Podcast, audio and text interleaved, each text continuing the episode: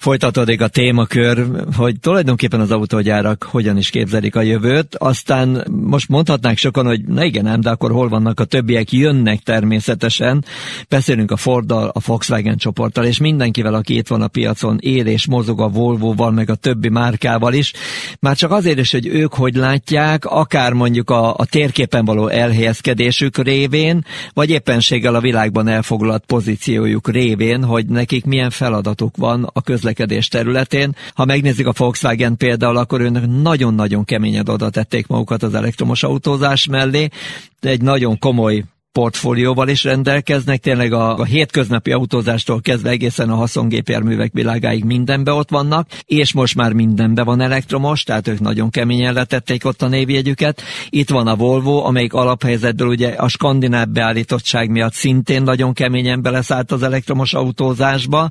Na de hát itt van a Ford is, amelyik éppen a világon elfoglalt szerepe miatt szintén ott van az elektromosítás porondján, akár haszongépjárművekben, mint ahogy volt az az e-transit eset esetében, amivel mostanában gördülhettünk, és kimondottan használható, élhető haszongépjármű lett belőle, vagy a Mustang, és a soron következő mindenféle más egyéb modellek. Szóval még bőven lesz itt majd beszélni valónk a különböző autógyártókkal, hogy ők hogy látják a mostot meg a jövőt, de itt van Prisler Péter, a holvezessek.hu, illetve a Mobilitás magazin munkatársa, rengeteget dolgozunk együtt, akár autótesztekben, akár műsorokban, meg nagyon sokat beszélgetünk, időnként vitatkozunk is, mert nem látunk mindig mindent egyformán, ami nem is baj, mert ez talán viszi is előre egy kicsit a világot, hogyha az emberek időnként más-más szempontból közelítenek kérdésekre, de akkor én most ráközelítek Prisler Péterre, aki egyébként valami egzotikus vírust összeszedett, és most mondta, hogy nem jönne be kicsit a stúdióba, pedig elvileg úgy volt. Vagy csak lusta volt fölkelni így vasárnap.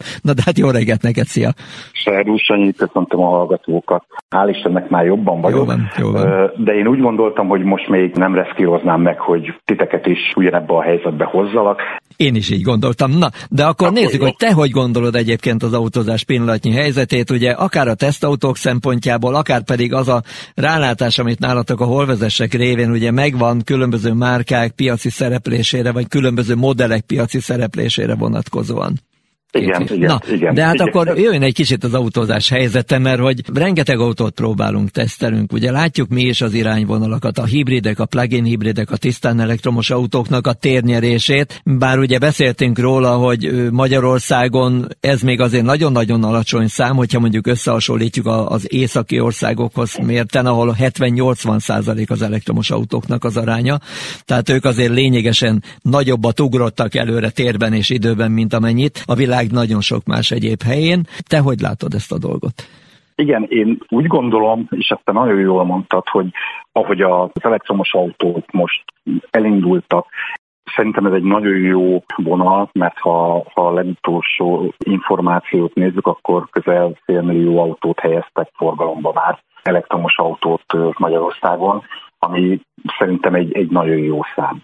Ha most megnézzük, hogy az üzemanyagárak, ahogy emelkednek, Egyre több vásárló fog azon morfondírozni, hogy hagyományos üzemanyagú autót vegyen, vagy elektromosat, most már ott tartunk, hogy nagyon kicsi a különbség az elektromos, illetve a, a benzines vagy dízel autók közt. Ha megnézem a baráti körömet, nagyon sokan erre az évre szerették volna az autóvásárlást megejteni, és ők is elgondolkodtak azon, hogy lehet, hogy mégse benzines autó lesz, hanem elektromos. És volt is olyan ismerősöm, aki a végén az elektromos mellett tette le a voksát. Bocsánat, csak kicsit beledomálok. Ugye Luca de Meo, a Renault-nak az elnök vezérigazgatója mondta, hogy ha valaki elektromos autót vásárol, először üljön le, és gondolja át, hogy milyen az életstílusa milyen a napi tempója, mennyire fér bele az, amit jelen pillanatban az elektromos autók kínálni tudnak töltési időben,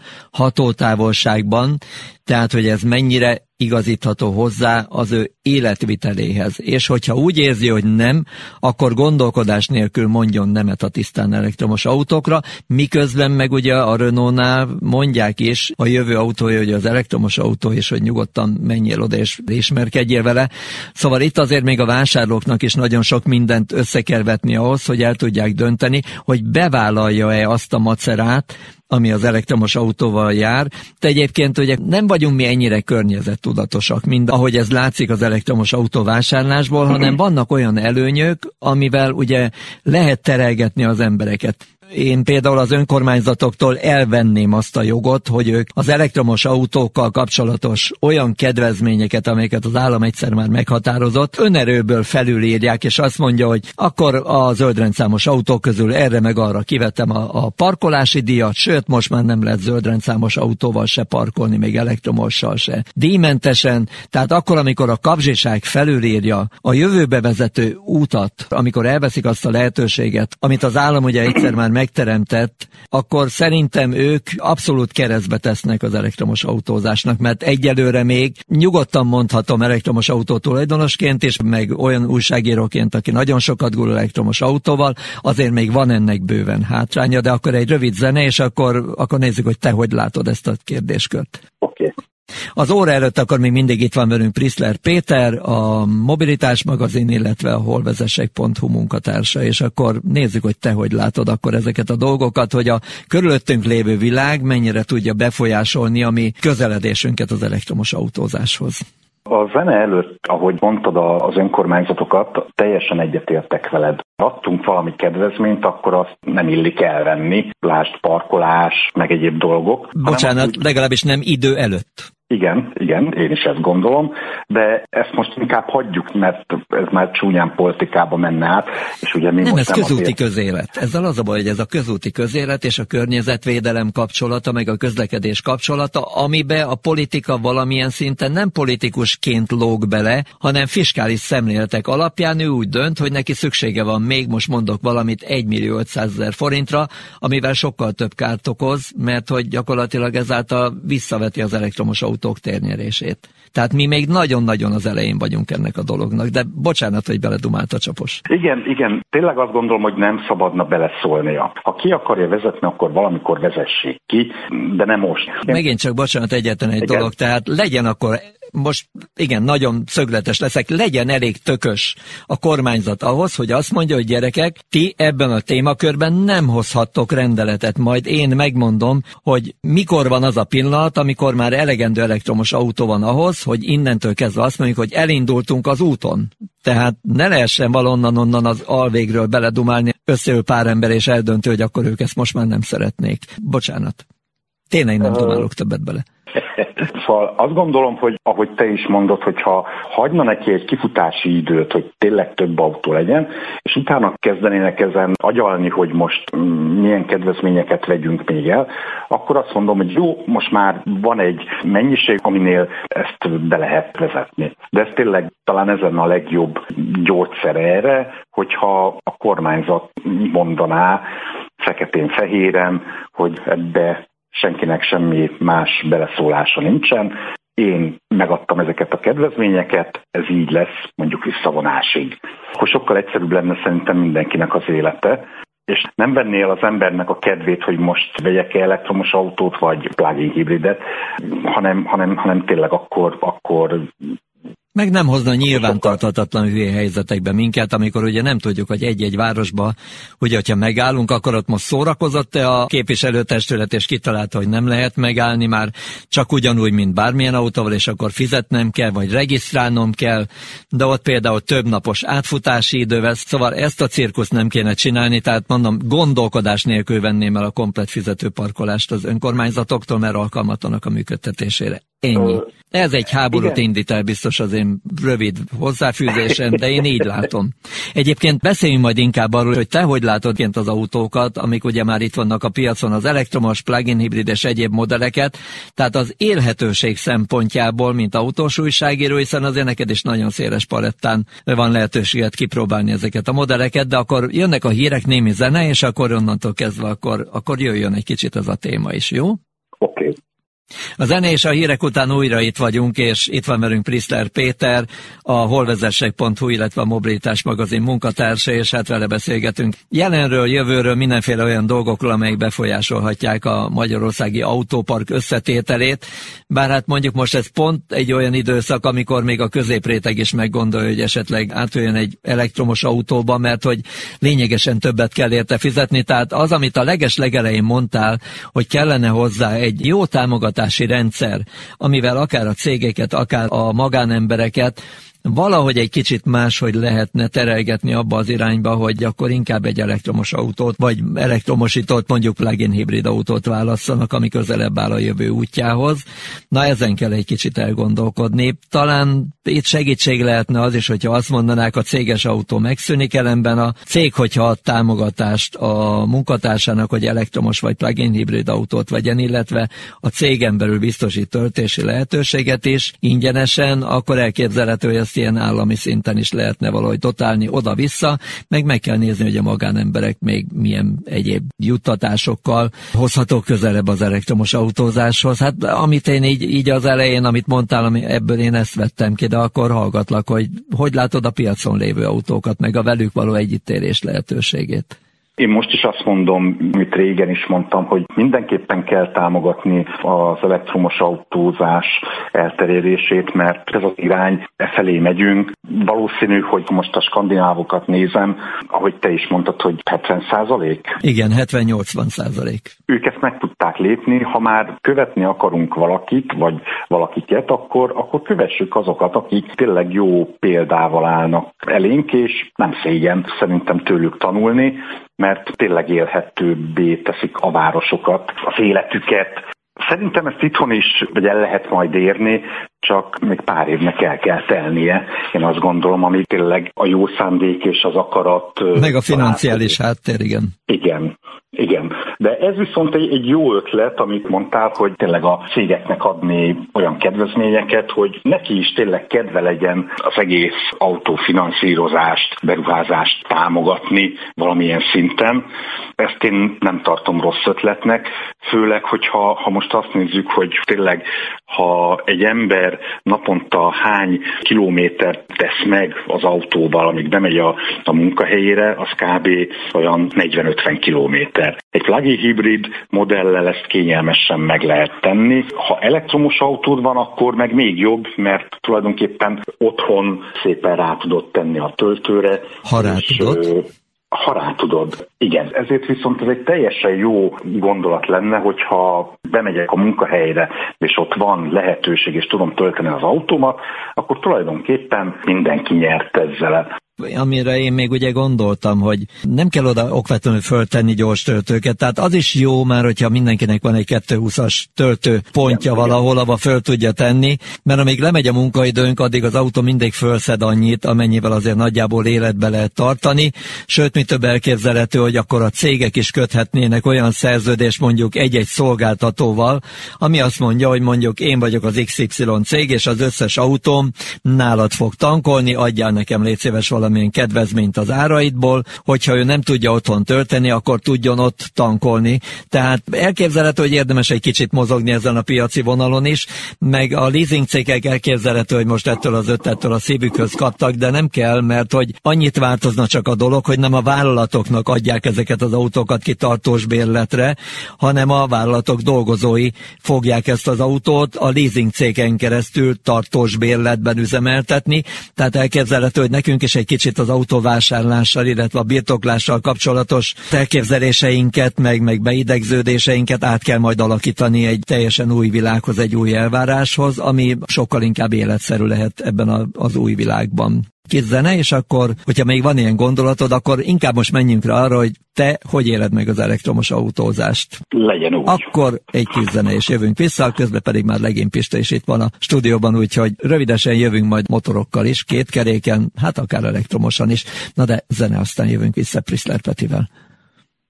A zene után megint csak itt vagyunk, és ez már a második óra bőven, és még akkor mindig itt van velünk Priszter Péter, a holvezesek.hu, illetve a Mobilitás magazin munkatársa, és hát vele beszélgetünk mindenféle olyan dolgokról, ami hát ilyen gondolatébresztőnek szántuk, hogy mi hogyan is képzeljük, hogyan lehetne működtetni egy olyan rendszert, amiben az elektromos autózás még akár azok számára is elérhető lehet, akik nem biztos, hogy megengedhetnék maguknak, de egy tartós bérlettel, vállalati segítséggel, állami segítséggel, meg egy kis magánakarattal elképzelhető, hogy jó irányba megyünk, aztán már csak az áramot kell ügyesen megtermelnünk hozzá, hogy az tiszta legyen, de arra itt a napelemes rendszerek itt vannak, tehát szerintem, hogyha a vállalatok is jól sáfárkodnak, akár még a háztályban kapálgatva is lehet áramot termelni majd a töltőkhöz, de akkor jöjjön Prister Peti, és akkor jöjjön, hogy te hogy éled meg az elektromos autókkal való közlekedést, találkozást, a tankolást, meg mindenféle más egyebet. Én nagyon jól. Ez a rövid válasz. Most a viccet félretéve. Én mindig is szerettem az elektromos autókat. Ugye 2010-ben, amikor a, a Nissan piacra dobta a Leaf-et, akkor még nagyon szkeptikus voltam én is a modellel szemben, de egyik perc a másikra meggyőzött, hogy igen, ez a jövő, mert végre elindult valami, ami jó irányba megy. Ugye most már azért, hogy eltelt 10-12 év, látjuk, hogy amikor elektromos autót tesztelünk, akkor már nincsenek azok a kezdeti bénázások, bocsánat, hogy ezt mondom, de azért emlékszel, hogy mennyit bénáztunk, hogy hol tudjuk majd tölteni az autót. Liba neveldébe, disznóhizladába, mező közepén agregátról, tehát szerintem nálam nagyon-nagyon színes a paletta, mert én a 24 kW-os Nissan Leaf-fel is simán elindultam Miskolcra, amikor a Gabliniéknél, akik ugye elsők között tették le a voksot a márka kereskedők közül, ott lehetett tölteni, és azóta is ők ott vannak az élvonalban az elektromos autózásban, aztán legközelebb, hát nagyjából Miskolcon gyár udvarokra bekéreckedtem, konnektorokon lógtam, tehát mindent csináltam. Ez valami olyasmi volt, mint az autózás hőskor, amikor ugye mindig ezt szoktam mondani, amikor Márta Benz elindult, azt a patikába vett egy kis benzint. Hát én így szereztem az üzemanyagot annak idején. Mindannyian voltunk így, mert azért azt tudjuk, hogy ha egy autót forgatunk, akkor azt körülbelül két-három óra alatt le tudjuk forgatni, és akkor mindenki boldog. De volt olyan, hogy fél napunk ment rá, amíg a, az elektromos autót fel tudtuk venni, mert nem tudtuk hol tölteni. De ez hál' Istennek már ez, ez teljesen megszűnt. Most, hogy már azért mindannyian egyre többször használunk elektromos autókat, ennek meglett a forgatókönyve, ezzel, hogy megtanultunk együtt élni, meg megtanultuk, hogy hogy kell használni az autót, semmi probléma nincs. Ugye a mai autók azért már 300-400 kilométert, vagy netán 500 kilométert is meg tudnak tenni. Ilyen problémánk nincsen, főleg, hogy most már tényleg minden utcasarkon van egy, vagy egy villámtöltő, vagy egy gyors töltő, vagy bármelyik benzinkútra be tudsz menni, és, és tudjuk tölteni az autót. Éppen erre mondta Mocsai Zoli, a Peugeot-nak a PR és marketing vezetője, hogy olyan kis ország vagyunk, hogy tulajdonképpen mi ideális terepe vagyunk az elektromos autózásnak, mert hogy a két legtávolabbi sarka között is, hogyha egy kicsivel jobb elektromos autónk van két-három töltéssel, akkor akár koppanástól koppanásig el tudunk menni. Igen, az Zolnak ebben teljesen igaza van.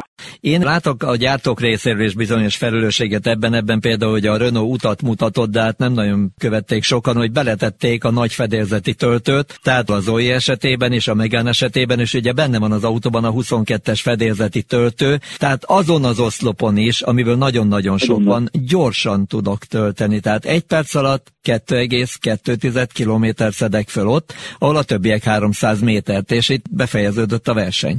Tehát, hogyha valóban sokat használok egy elektromos autót, akkor meg kell nézni, hogy mekkora fedélzeti töltő van benne, és ebben egyelőre nem jeleskednek az autógyártók, bár érdekes módon páran rájöttek, mert legalább opcióban, de lehet rendelni hozzá 22-es fedélzetét, amivel megkönnyítik az embernek az életét. Igen, tudod jól, hogy nekem az elején az OE nem volt a kedvenceim közt. Pedig nagyon de... dumáltalak rá. De meggyőztél, és teljesen igazad volt, mert megmutattad, hogy, hogy figyelj, ezzel így tudsz tölteni, és tényleg a városba eszméletlen jó, nagyon élhető autó, a töltése frenetikus, Szóval én azt gondolom, hogy, hogy, hogy Meg kicsit narcisztikus is időnként. Picit, de hát ezt már megszoktuk. De hál' Istennek most már azért vannak olyan modellek, mert ugye egy-két ismerősöm is mondta azt, hogy azért nem szeretik az elektromos autót, mert hogy annak nincs autó formája. De ha most megnézzük mondjuk a BMW-nek a modelljeit, arról nem mondod meg, hogy ezek elektromos autók, mert ugyanúgy néznek ki, mint a hagyományos benzines társai. És a BMW is nagyon komolyan oda tette magát az elektromos autózásban, meg az elektromos motorozásban is. Abszolút. Ja igen, igen, ugye veled forgattuk az i4-esnek az egyik változatát, meg az iX50-est. Igen, igen, az i4-esből a vacakabbikat, a 350 Igen. Se, tudod, az volt a gyengébb. Idézőjelbe a vacakabbikat. igen, igen. De abszolút ledöbbentünk, hogy milyen jól veszi fel a, a, az áramot, milyen nagyon jól... keveset fogyaszt. Nagyon-nagyon jól használható. A fogyasztása az ott volt a szerem. Szóval én azt gondolom, hogy még pár év, és, és szerintem mindegyik autógyártó el fog arra szintre jutni, hogy tényleg élhető lesz az elektromos autó, és azt fogják mondani a vevők is, hogy á, nem kell se a benzines, se a dízel, legyünk egy elektromosat. Főleg, hogyha kettes házba élünk és van napelemünk, hát akkor meg non plus ultra az autózás. Szerinted lehet ez a jelen is, vagy ez még nagyon a jövő? Aztán utána akkor ez az árszó lehet a jelen, de ezt nagyon halkan és nagyon félve mondom még, mert ugye ha csak az elmúlt egy-két hónapot nézzük, hogy tulajdonképpen napelemet ma már nem tudsz rendelni, úgy, hát hogy, hogy egy hónapon, igen, de úgy, hogy egy hónapon belül feltegyék. De amire meg lesz az elektromos autót két év múlva, meg lesz a napelem is. Ja, tényleg. Most, hogy így mondod. Ugye, már is feldobtalak. És már is optimistában látom a dolgokat. De én azt mondom még mindig, hogy, hogy az elektromos autónak eljött az ideje, és szerintem ezt már senki nem veheti el tőle. Na de hát úgy néz ki, hogy eljött a dízelnek, a benzinesnek és mindenféle más egyéb hajtásláncoknak is az ideje, mert hogy manapság gyakorlatilag ugye először el kell döntenünk, hogy hogyan élünk, milyen a tempónk, milyen az életstílusunk, az elvárásunk a közlekedési eszközünkkel kapcsolatosan, és találjuk meg azt, amelyik jól hozzápasszol ahhoz, amit mi várunk ettől a járműtől, aztán utána rövidesen majd lehet tovább lépni, lehet gondolkodni még azon, hogy merre felé folytassuk majd ezt az utat. Van, akinek már most is tökéletesen megfelel az elektromos autó, van nekem olyan ismerősöm, aki üzletemberként rengeteg kilométert autózik, és azt mondja, hogy igen, ő beiktatta az életébe azt, hogy időnként meg kell állni, rá kell tenni a töltőre, és ez nagyon jó pofa volt, amit mondott, hogy a naponta többszöri keveset eszünk című étkezés, az sokkal egészségesebb, mikor egyszerre begyűrjük az ebédet az arcunkba, és hát ő megpróbált ehhez igazodni, tehát amikor tölt, akkor mindig eszik egy kicsit. Valóban beül egy pár falat, és igyekszik nem fölszedni még 20 kilót, hogy mondjuk háromszor ebédeljen. Ez is egy ilyen megközelítése a dolognak, de tényleg érdemes hozzáigazítani akkor az életünket ahhoz, ha átállunk az elektromos autóra, ha pedig nem akarunk, akkor pedig válaszunk egy olyat, amivel jól érezzük magunkat ebben a világban. Na de hát ennyi volt. Én köszönöm szépen neked, hogy itt voltál, és megosztottad a gondolataidat velünk, úgyhogy további Én... kellemes hétvégét, és gyógyuljál. Én köszönöm, köszönöm a jó kívánságokat, és szép hétvégét mindenkinek. Na, szia, hello! Szia!